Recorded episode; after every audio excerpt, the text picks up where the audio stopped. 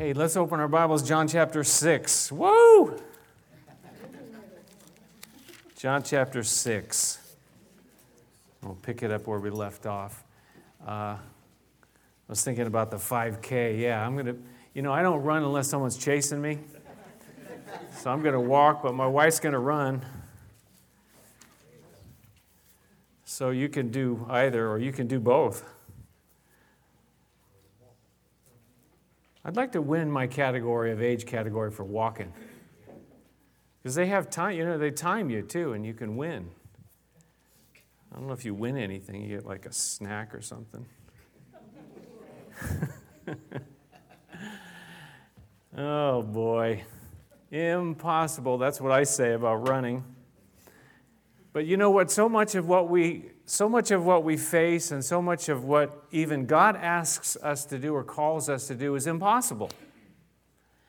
And I, I you know, I've been thinking about that a lot these last few weeks. It's just, you know, w- without the Lord's strength, you know, uh, in that, that scripture that says that, you know, with man this is impossible. There's no strength, there's no power.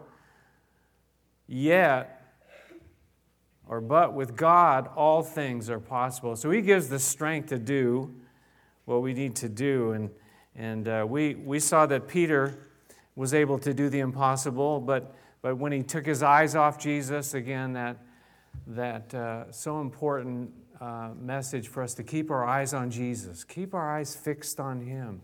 And we're not going to sink.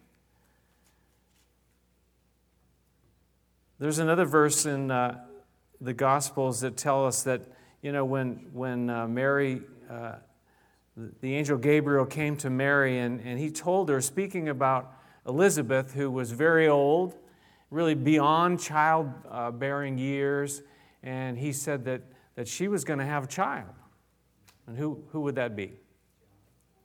John the Baptist. But she, you know, she was obviously kind of like, like, really? Like, how could that possibly be? And, and what, did, what did the angel Gabriel say? He said, For nothing, nothing is impossible with God. So, uh, you know, impossible for us, but not impossible for him. I, I like that quote that I found.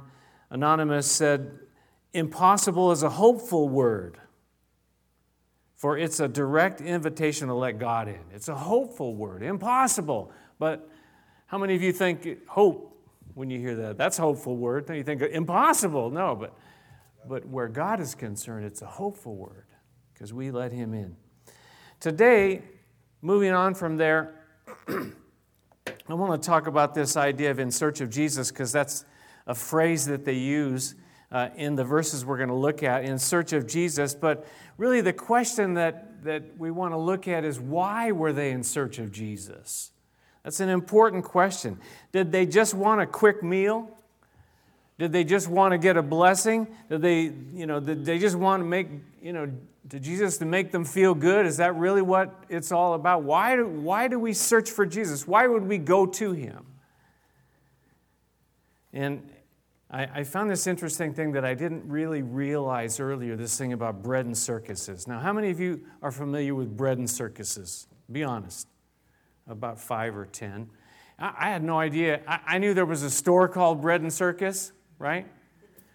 And uh, I thought, that's a weird name, but whatever. And then I think Whole Foods took it over or they changed the name to Whole Foods. So, but, but I looked this up and it was very interesting. I put it in your bulletin there on the back side. If you'll turn it over and look at your bulletin, I put the, the definition or, or, or you know, what, what I found about that. Because it's, very interesting. You say, what has that got to do with what we're talking about in the Bible? You will see. I promise you. So let me just read that. A phrase used by a Roman writer to deplore the declining heroism of Romans, the Roman people, after the Roman Republic ceased to exist and the Roman Empire began. And this is his quote Two things only the people anxiously desire bread and circuses. The government kept the Roman populace happy. How? By distributing free food and staging huge spectacles. This guy, his name was Juvenal, and this was about 100 AD. He used this phrase to decry the selfishness of common people and their neglect of wider concerns. It implies a population's erosion and ignorance of civic duty as a priority. That's all they got focused on bread and circuses, free food and entertainment. Free food and entertainment. That's how you're going to keep the people happy. Just give them free food, free stuff, and keep them entertained, and they won't give you any kind of problem, any kind of trouble whatsoever. Does that sound familiar? Does that sound like us? Does that sound like us, meaning U.S.?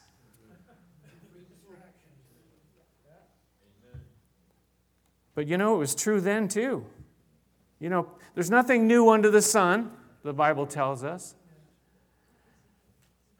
But the sad thing is, is that it, it does it's not just the world around us, it creeps into the church. It comes into the church. It affects the church. Why? Because the church is made up of what? Of people like you and I, and we're affected by this. In, in, we saw in the, in the Gospel of John, in, the, in the, these last uh, two sections, one uh, where Jesus fed the 5,000 plus, it was an incredible miracle. And then Jesus walked on the water, and that was more of a private thing that happened. But this feeding of the 5,000 plus, it was obviously very open, very, very uh, public. But why? why? Why did Jesus do that? Well, was it to show who he was? That's what it says at the end of the Gospel of John, to, to establish who Jesus really was. But yeah, we'll see how people respond to it. Let's, let's pick it up in verse 22. John chapter 6, verse 22. the next day, the crowd that had stayed on the opposite shore of the lake realized that only one boat had been there. So Jesus fed the 5,000, and then uh, the disciples all got in a boat. It, it, you know, Jesus told them, in fact, to go, and he was going to stay, and he was going to, like, you know, dismiss the crowd, and, he, and then he went up and he was praying by himself. And so, but there was only one boat, and the boat left. They realized there only one boat had been there, that Jesus had not entered it. They saw that he didn't get in there with his disciples but that, that they had gone away alone. They, they, they figured that out. Very smart. And then some boats from Tiberias landed near the place where the people had eaten the bread after the Lord had given thanks. Some other boats came later. Verse 24 Once the crowd realized that neither Jesus nor his disciples were there, they got into the boats, these extra boats, and they went to Capernaum what? In search of Jesus, looking for Jesus. So, so they, you know, they wanted to find him. The question is, why did they want to find him? They figured out, okay, the disciples all left. Jesus didn't leave, but now Jesus is gone too, so let's go looking for him. And they went to try to find him in search of Jesus. Verse 25 When they found him on the other side of the lake, the Sea of Galilee, they asked him, Rabbi, when did you get here? So they, they did find him. They, they found Jesus. Jesus had already gotten to the other side because uh, if you remember this, the, the account of what happened walking on the water, after Jesus got into the boat, immediately they got to the other side. So they were already there. These, now, these others, now they got into these boats, they went looking for Jesus. And they found him and, and they, they wanted to know, like, when did you get here? Like, did you, you know, get on a camel and ride around? Or like there was no other boats? They couldn't figure it out in their mind. And they just called him what? Rabbi. What does rabbi mean? It means teacher. So they, they said rabbi, and, and, and I'm still, you know, who is this guy? Who is this guy, Jesus? Why is he doing the things that he's doing? Now, verse 26, he doesn't really answer their question. I kind of like that about Jesus, where he doesn't really answer our questions, he answers what we need to hear, right? And, and they ask him the question, and, and he doesn't really answer the question. He didn't mention For example, well, I just walked on the water and got over there. He doesn't tell them that. Maybe that was just for the disciples, something that, that was just between him and his disciples, although we know about it now, obviously, because John wrote these things down for us. But look at verse 26. Jesus answered, He said, I tell you the truth. I tell you the truth. You are looking for me, not because you saw miraculous signs, but because you ate the loaves and you had your fill. Now he starts it off by saying, I tell you the truth. And, he, and in this discourse or this section the, uh, of, of Jesus' words, and it's a very long section in John chapter 6, we're only going uh, to verse 27 today. But he uses that phrase four times. I tell you the truth. Amen, amen. Verily, verily, some, some translations saying. And what he's saying is, I, I'm, I'm trying to make a very important point here. But I like the idea that Jesus is always going to tell us the truth. That's not true of everybody, you know. But Jesus will always, always, always tell you the truth. And he says that to them You're looking for me, not because you saw the miraculous signs. Now, again, the miraculous signs would, were given to demonstrate who he is, that he is the Son of God. Back in John chapter 2, the first sign, let me read to you from verse 11. It says, This is the first of his miraculous signs that Jesus performed at Cana, where he turned the water into wine, right? It says, He thus revealed his glory. And his disciples put their faith in him. So, the purpose for these signs, and it says it at the end of the book, so that we would believe that he is the Christ, that he is the Son of God. And it revealed his glory, and his disciples put their faith in him. They put their faith in what he could do? No, they put their faith in him.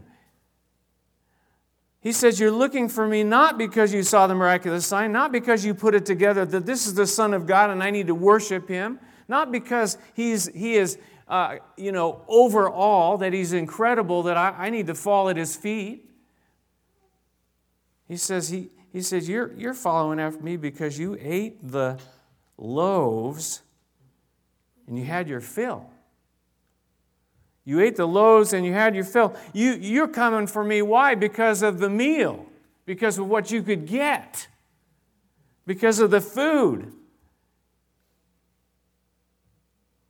It was just bread and fish, but it was filling. And maybe even, I don't know, maybe this is a stretch don't throw anything at me. But maybe there was some entertainment factor in this as well. They saw what Jesus did. Well, that's interesting. That's entertaining. Look at, look at what he just did there. But I would, I would venture to say they're kind of missing the point, don't you think? Is that why we follow after Jesus? So we could get stuff? So we could be fed. That's what church is all about, right? A good potluck and entertainment. That's church. That's all it is. Now, we love a good potluck, and I love a good potluck, but, but you know, we need to be fed spiritually for, for us to, to, to really get anything if it's just about what you can get. Now, certainly, certainly, certainly, we don't, we don't necessarily want to be a boring place, right? Well, we're going to be so careful not to entertain that we're just going to be boring. And that's what we're going to do. We're going to talk all in the same tone of voice over and over, and you're already falling asleep. I can hear some of you, that tone is enough to put anybody to sleep. Wake up, William, please. You know, we don't want it to be boring, but, but we're not here just to be entertained. This isn't just a place of entertainment. But it's sad to say that, that this has become a priority for us as Americans, as people, where we like free stuff and we like to be entertained. And that creeps into the church. And, and many, many times that's what church is all about. You know, they have it all timed. They have, you know, some of the bigger churches where they have these, these whole programs and it's all timed to the exact second. Just like a television program, and it's all timed out and it's all, you know, carefully scripted so that it's going to be so entertaining and make you so happy.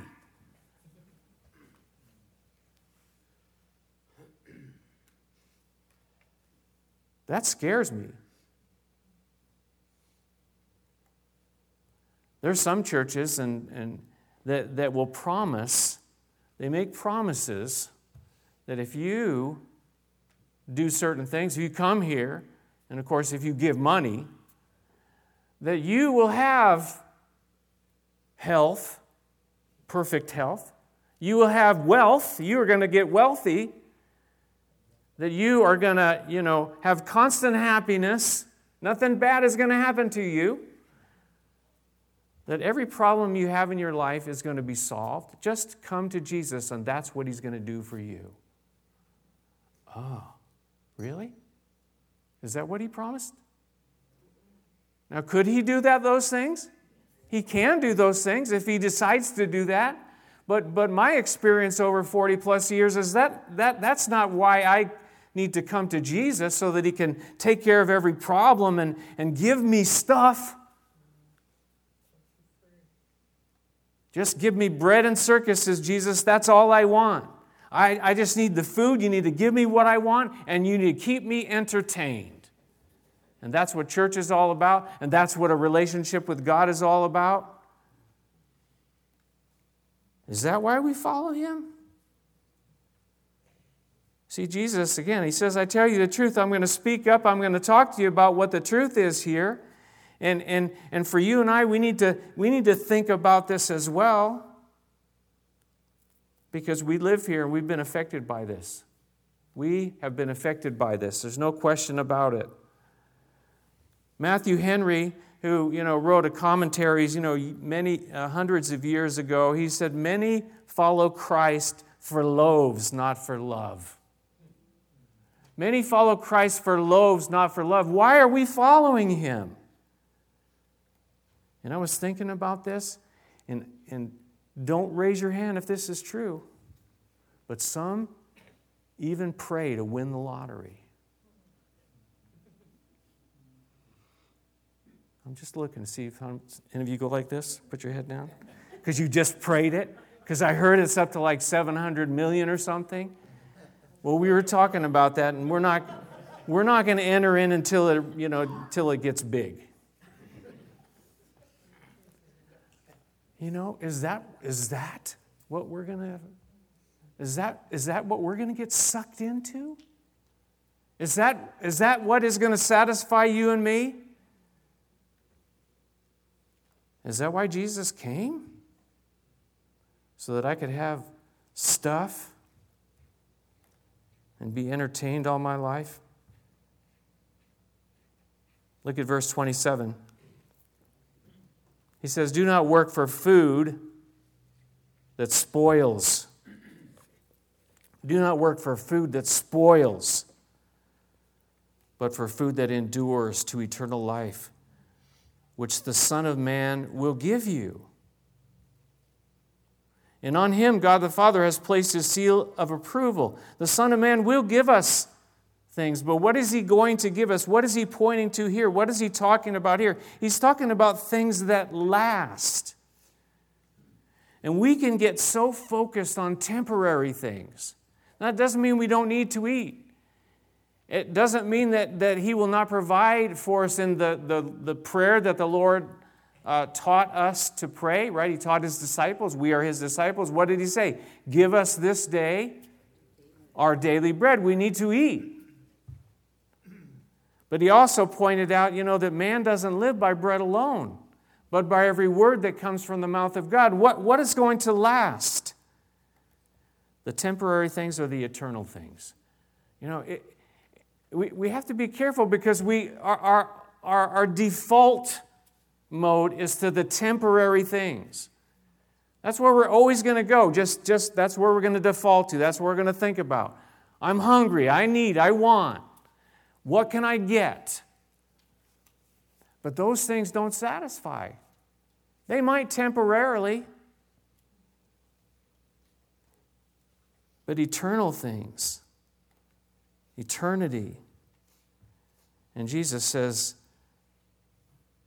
Work for the food that, that endures to eternal life, which the Son of Man will give you. Don't, don't go to Jesus because what he can give you, what, the food and the money and stuff, because those things are temporary.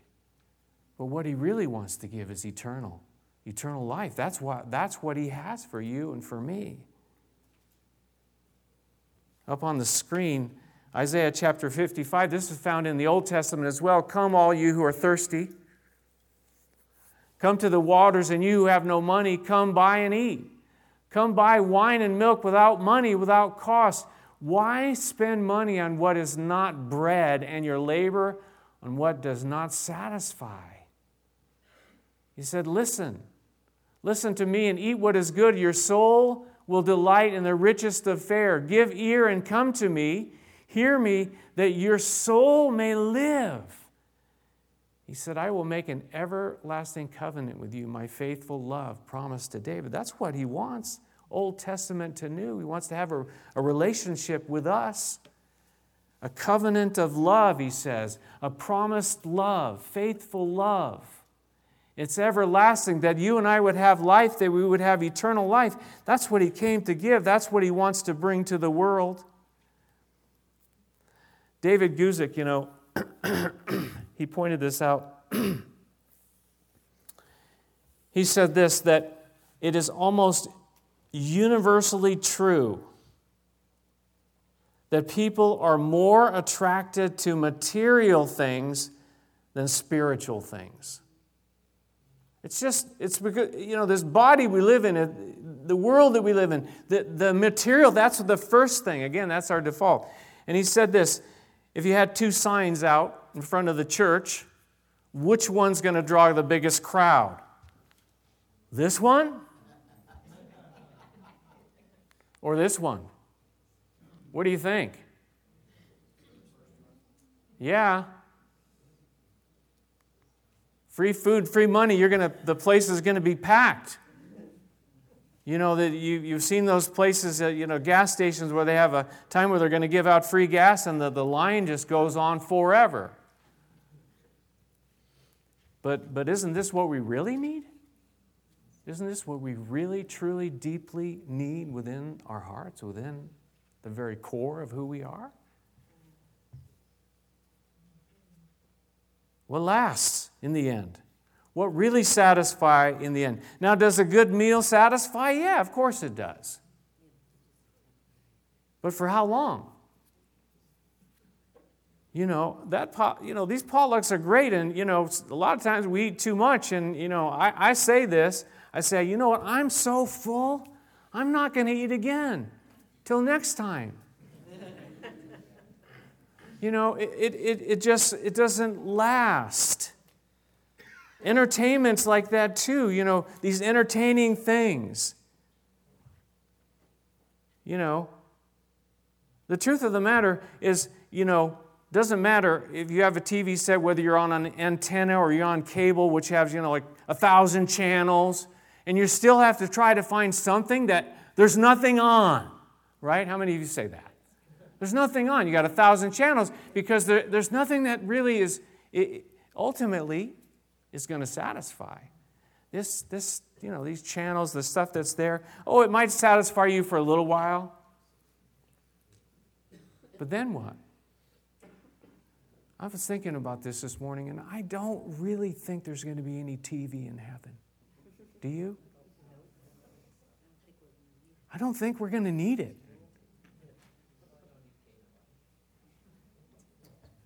You know, the book of Ecclesiastes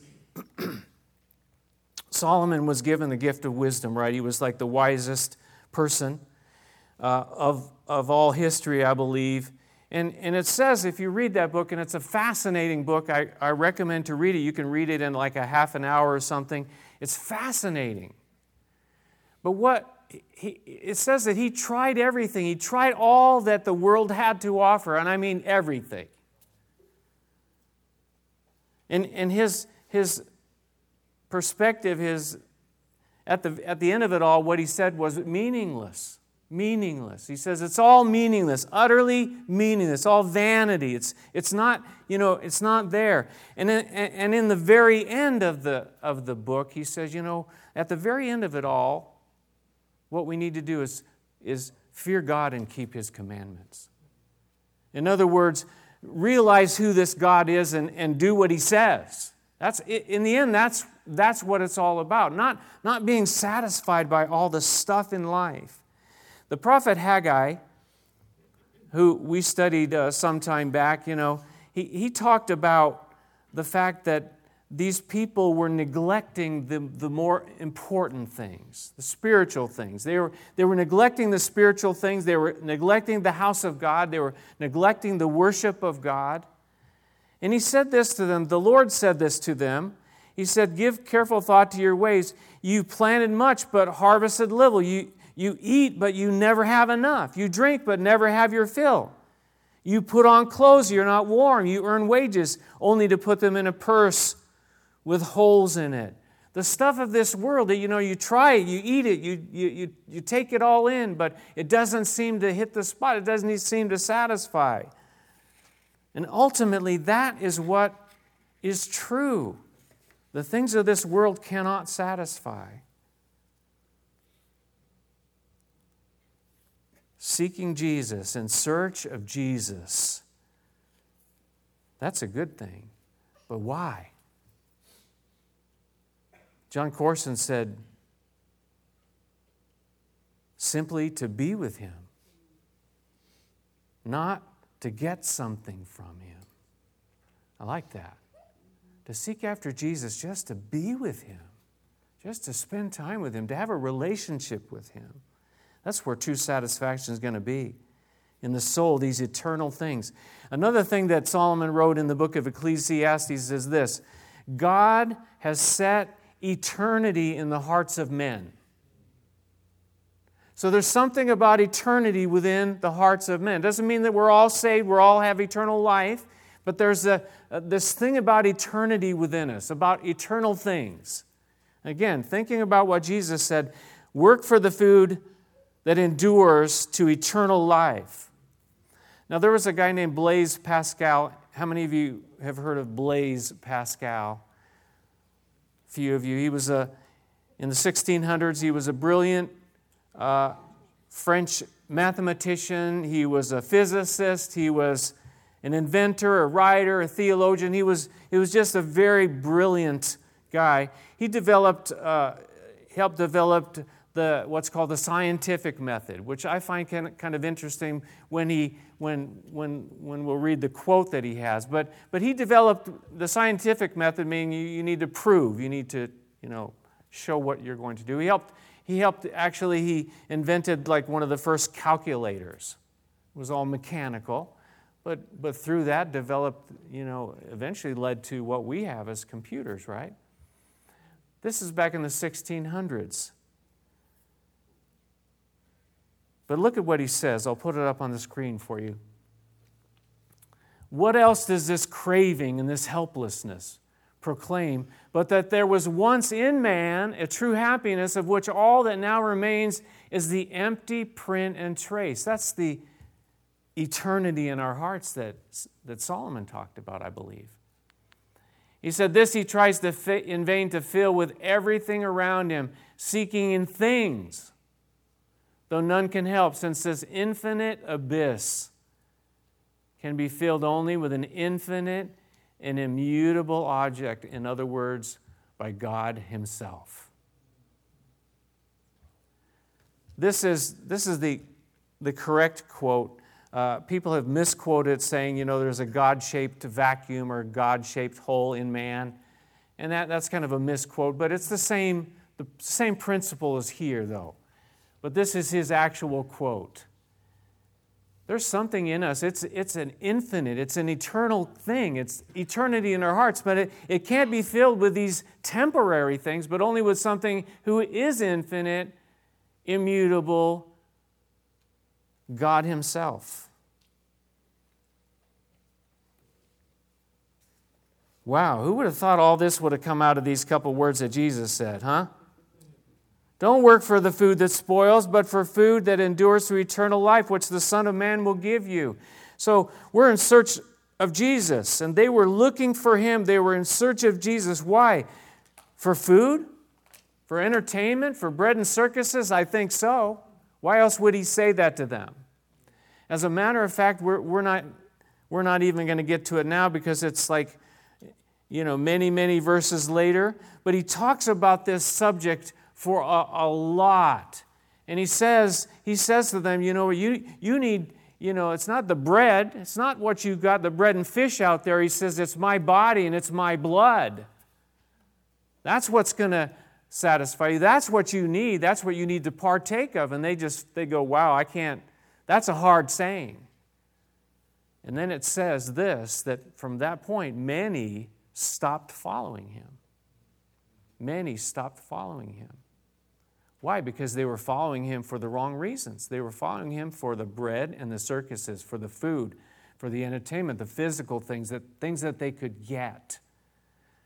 One interesting thing, and we'll, we'll get to that in a, a number of weeks, is that that verse that says that is John 6, 6, 6. Isn't that interesting? Going back to chapter 5, we'll close with this. Jesus said, I tell you the truth. That same phrase, said it back in chapter 5. Whoever hears my word and believes him who sent me has eternal life and will not be condemned. He has crossed over from death to life. Whoever hears my word and believes in him who sent me has eternal life. That's what he came for. That's what he wants to give to you and I. That's the plane that he wants to li- us to live on. The Apostle Paul says, Colossians chapter 3, you know, keep our mind on things above where Christ is seated at the right hand of the throne of God. You know, we, we get so focused, so, so locked in on the stuff of this world, the stuff of this life. And Jesus was telling them there, and He's telling us today as well to work for the food that endures. Think about what you're doing. Think about what you're focusing on. Think about what you're worrying so much about. That's why He said in, in Matthew chapter 6 Seek first what? The loaves and the fish.